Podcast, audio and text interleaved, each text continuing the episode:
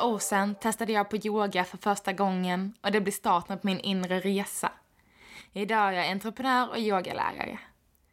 Hej och välkommen till podcasten Landa på mattan med mig Josefin Persson. I denna podden får du möjlighet att lära dig mer om yoga, hälsa och spiritualitet och hur dessa är sammanlänkade. Vi kommer även prata om yogisk filosofi och hur den kan appliceras på vardagen vi lever idag. Nu drar vi igång dagens avsnitt.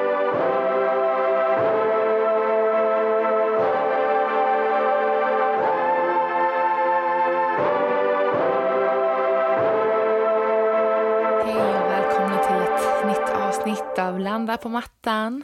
Och jag tänker att vi bara börjar med att landa in lite tillsammans. Så oavsett var du befinner dig, om du har möjlighet och kanske inte ifall du kör eller ifall du eh, cyklar. Men om du har möjlighet att sitta ner eller ligga ner och bara lyssna på detta, se om vi kan slita ögonen en kort stund. Och börja med att eh, fylla upp magen med ett djupt andetag, så andas in. Håller en stund. Och andas hit genom din öppna mun. Släpper taget. Mm.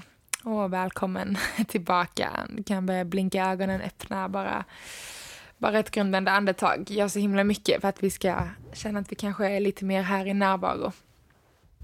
Jag känner i alla fall att jag behövde det nu innan innan jag ska prata om kundalini och kundalini-energi nu under detta avsnittet. Vi pratar väldigt mycket om energi och chakrasystemet. Och det kommer bli som att vi eh, summerar ihop allting, en liten sammanfattning i detta avsnittet på ett sätt kan vi säga. Så jag kommer att eh, ja, man pratar dels om kundalini-energi för att hålla i eh, energispåret men även lite om kundalini-yoga. Ifall du har, aldrig har testat det eller bara har talat om kundalini-yoga så kommer jag berätta lite om det också. Men vi börjar bara med ordet kundalini och vad det betyder.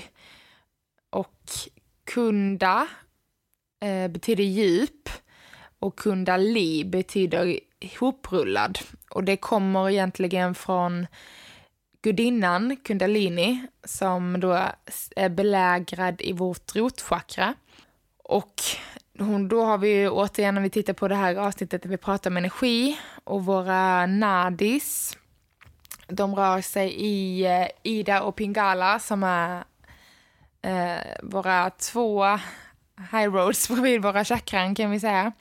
Eh, och Ida är den vänstra sidan med den kvinnliga kraften och Pingala är den högra sidan med den manliga kraften.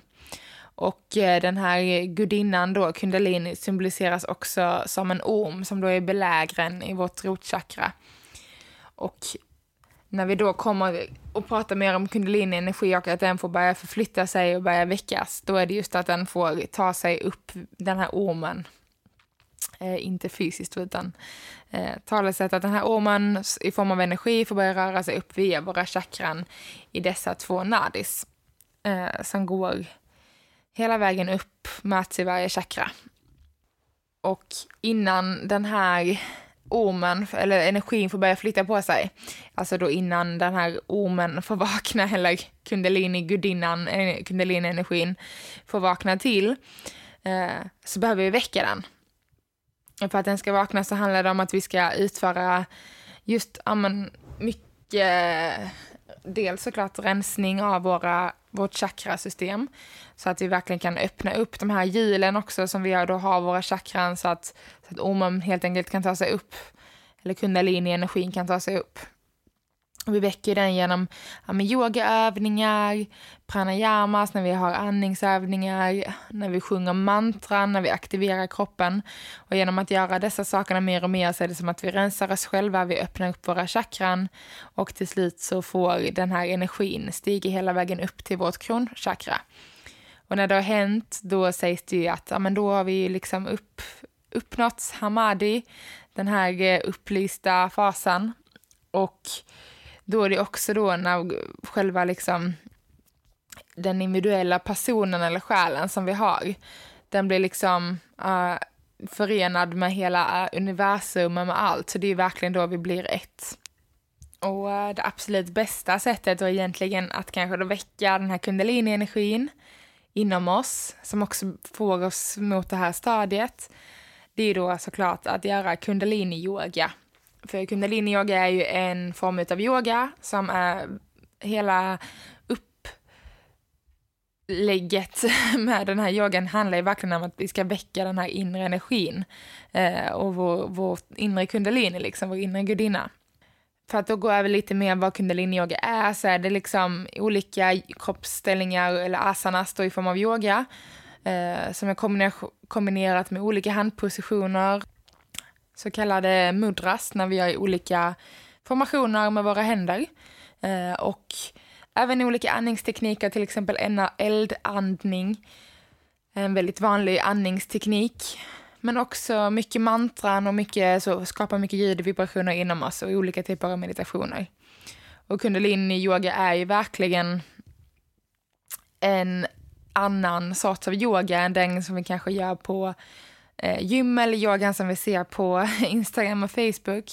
Och jag tycker själv att kundalini-yogan är så otroligt kraftfull. Den gör verkligen någonting med en, liksom. Det är som att hela kroppen och själen bara får pirra och få ta plats vilket är fantastiskt häftigt. Och det finns väldigt mycket bra, om du aldrig testat kundalini-yoga, så finns det väldigt mycket bra pass på YouTube som man kan göra.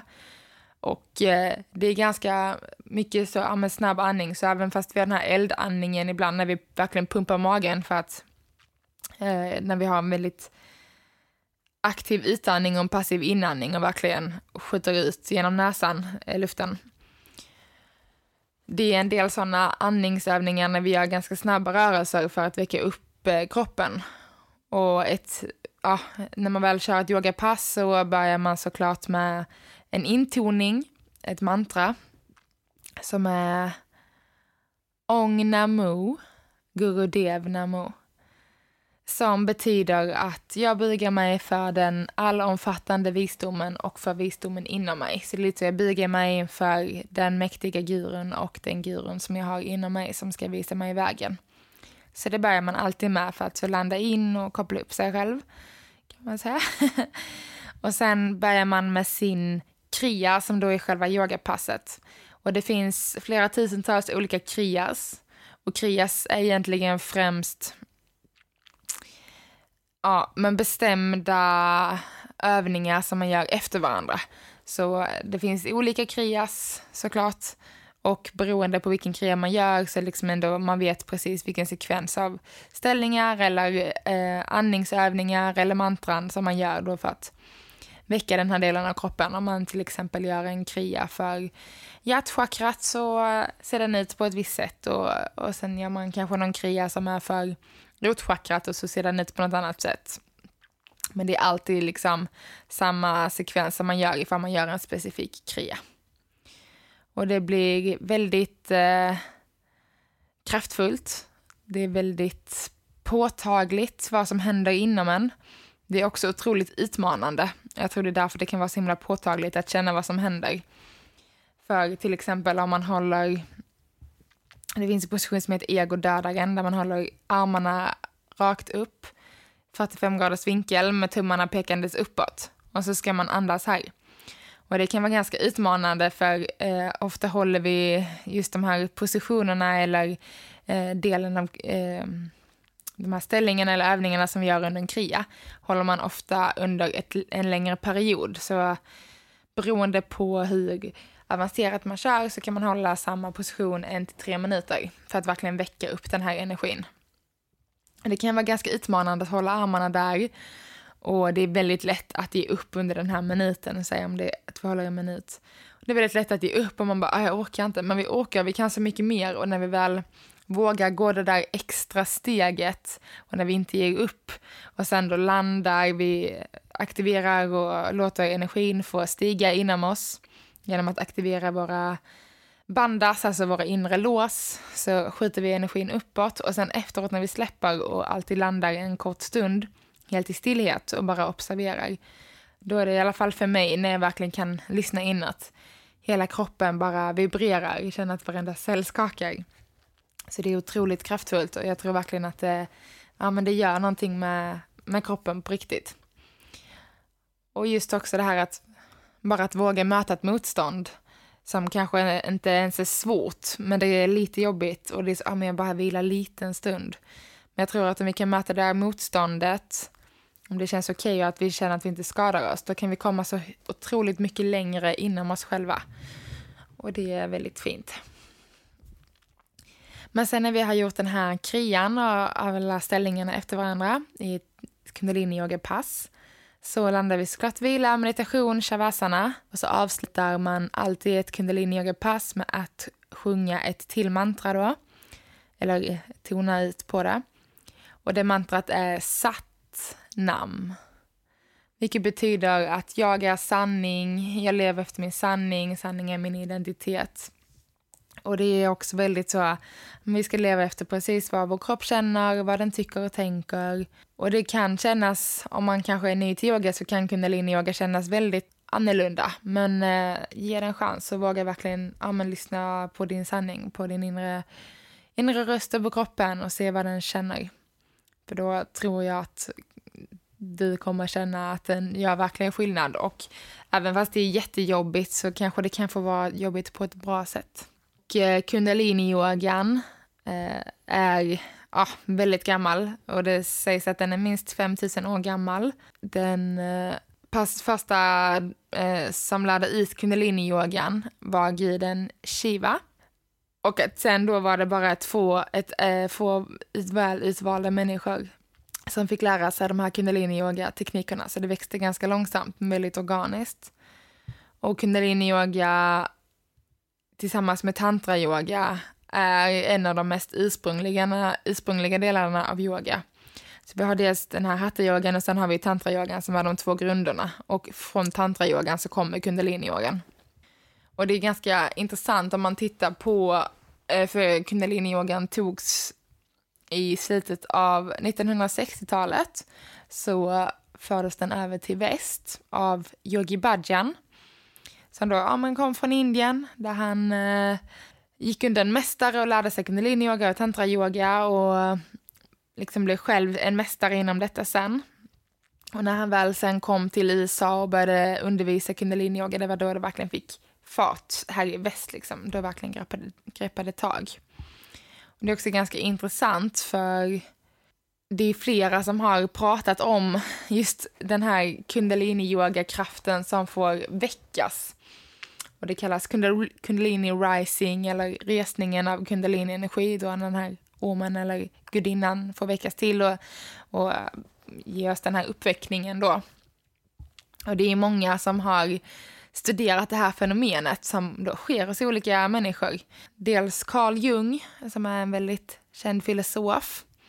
Han var en av dem som liksom beskrev det här fenomenet och hur det hände och, och vad det innebar och sådär. Och det var väldigt, det, ah, det är många som liksom har sett på det här och man pratar också om det som att det liksom är något som inte är normalt, att det är en konstig grej. Mer kanske förr i tiden då. Men idag är det absolut mycket mer accepterat. Men jag tror också att det kanske inte är lika eh, vanligt. Inte så mycket som man hör om det än i alla fall. Just att man får den här eh, väckningen av energin. Jag tänkte att vi sen går in i vad som händer i vår kropp och hur vi kanske kan veta eller känna av ifall vi har en väckning av vår energi, ifall vår kundalini, gudinna, får vakna till liv och den här ormen får börja klättra upp bit för bit genom vårt chakrasystem. Och ah, kanske ett av de första tecknen ah, det är att vi kan bli väldigt sjuka. Vilket kan kännas så jättekonstigt. Eh, och kanske inte så väldigt sjuka, men att det är så mycket så små saker som kommer. Kanske man har förkylning eller mycket ont i magen. Eh, och det handlar ju verkligen om att då börjar den här energin få väckas. Och det är som att den helt plötsligt, ja, men energin börjar röra sig, den börjar tas uppåt och då är det som att den så tar bort alla, ja, men alla fysiska blockeringar och allt skit som vi helt enkelt har i kroppen. Så det är liksom som att den börjar rensa ut de grejerna, eh, och vilket kan komma fram i då väldigt mycket så olika symptom på olika sätt. Men det är också just när vi kan släppa de här blockeringarna eller när vi kan släppa det som känns jobbigt i livet. Då kan det ofta komma ut kanske som någon förkylning eller ett magont eller ont i hjärtat eller huvudvärk eller vad det nu kan vara. Och det är just för att vi liksom kan släppa taget om det och kroppen får bli lite friare. Men eh, så det kan vara ett, eh, ja men det första tecknet.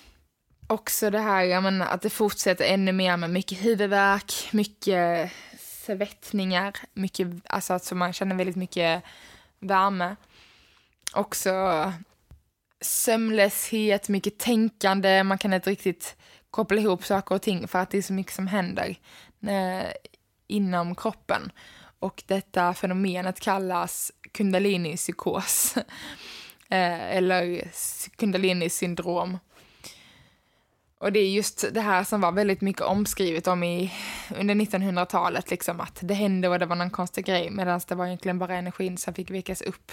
Men att det kunde visa sig på så väldigt många olika sätt när den här energin fick rensa ut på det sättet. Så när vi väl har, eh, ja men, inte när vi väl har haft våra sjukdomar, men när vi väl kanske har haft lite mer sjukdomar och, och eller mycket huvudvärk och sådär. Och det kan också hålla i väldigt, väldigt länge de perioderna. Det är kanske ofta, om man pratar allmänt om kanske eh, en kundalini-energisväckning, alltså när kundalini-energin får resa, eller allmänt om man pratar om ett spirituellt uppvaknande, det är lite samma sak, eh, den här processen som jag pratar om nu. Och det är så, som sagt, det kan hålla i ganska länge just för att det är så mycket som ska hända i systemet och det är inte som att det händer från en dag till en natt. Men en annan del av utav det här är ju då en totalt kaos eh, känslomässigt eh, resa. Man kan känna mycket olika känslor, man kan inte kontrollera sina känslor. Det kan vara mycket så ångest, hö, eh, mycket liksom glädje och lycka. Framförallt att man har de här upp och nedgångarna, så alltså, det blir så väldigt liksom upp som en sol, ner som en pannkaka känslomässigt. Eh, och man kan inte riktigt förklara var känslorna kommer ifrån för att de bara liksom är. Och det är liksom en väldigt ah, det är en väldigt lång process när det här väl börjar ske liksom. Och det tar lång tid också för kundalini-energin att få klättra upp. Men det är liksom som att den rensar oss så att vi kan bli eh, ja, men från scratch igen. Så man kanske känner att det händer mycket oklarheter i ens liv i form av att man inte kan kontrollera sina känslor eh, man kanske har mycket huvudvärk eller så mycket så, saker man inte kan förklara, sover dåligt. Då skulle det kunna vara, och om man kanske då framförallt håller på väldigt mycket med yoga eller spiritualitet eller meditation och känner att man, liksom, att man är inne i den här processen, eh, Eh, då kan det vara extra bra att ta hand lite, ta, då kan det vara extra bra att ta hand lite extra om kroppen.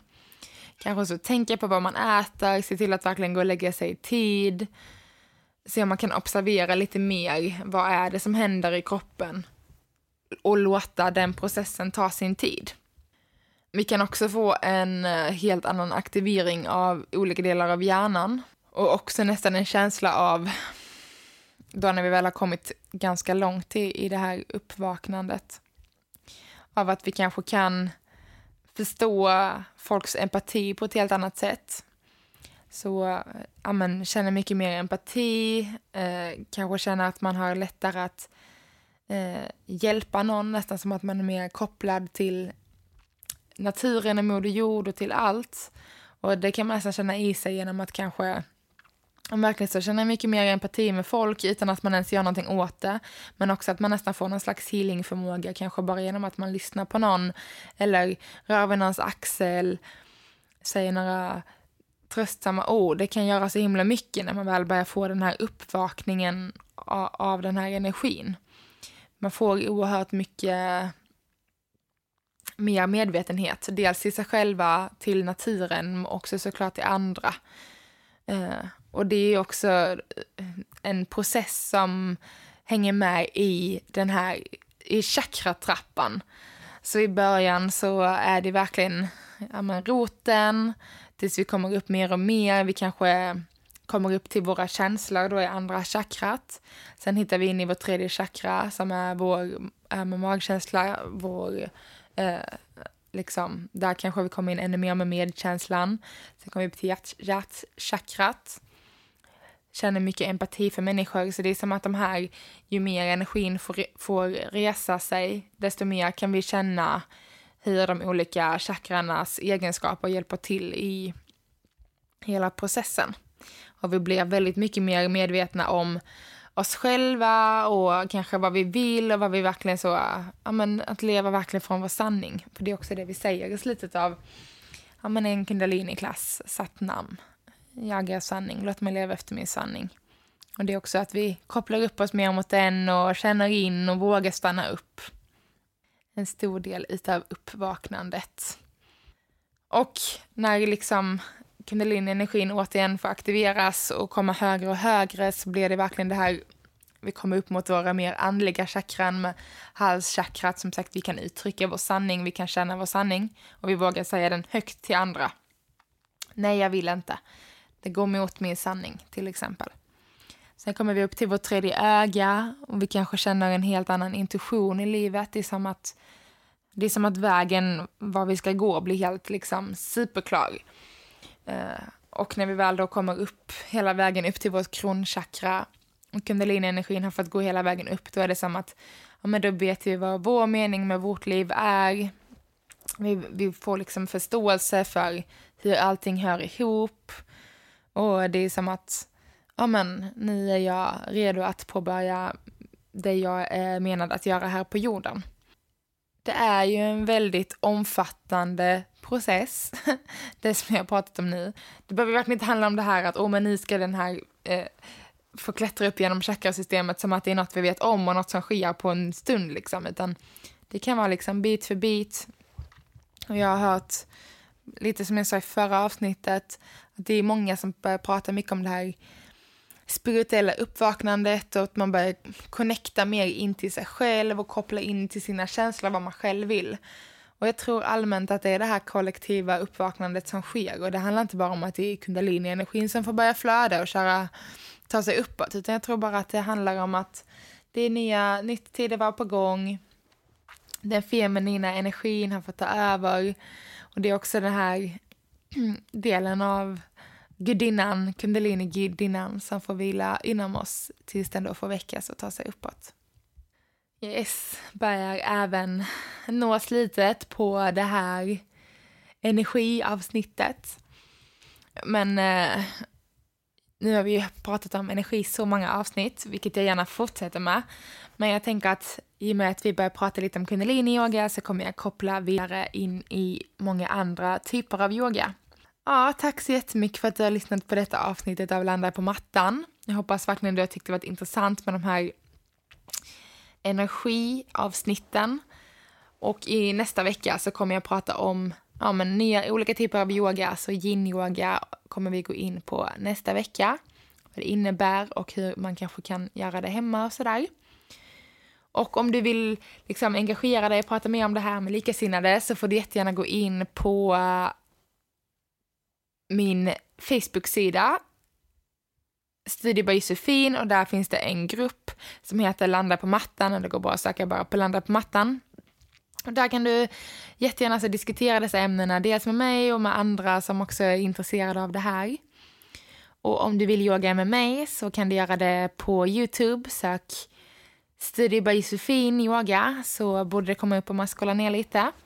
Och om du vill komma i kontakt med mig Anna så kan du göra det antingen på min Instagram eller min Facebook där jag både heter Studioboysfin på båda två. Och om du gillar det här avsnittet och har hängt med en stund så skulle jag bli superglad ifall du skulle vilja lämna en eh, review eller betygsätta mig på något sätt så att podden kan få växa och eh, nå ut till flera underbara människor som är intresserade av den här typen av samtal.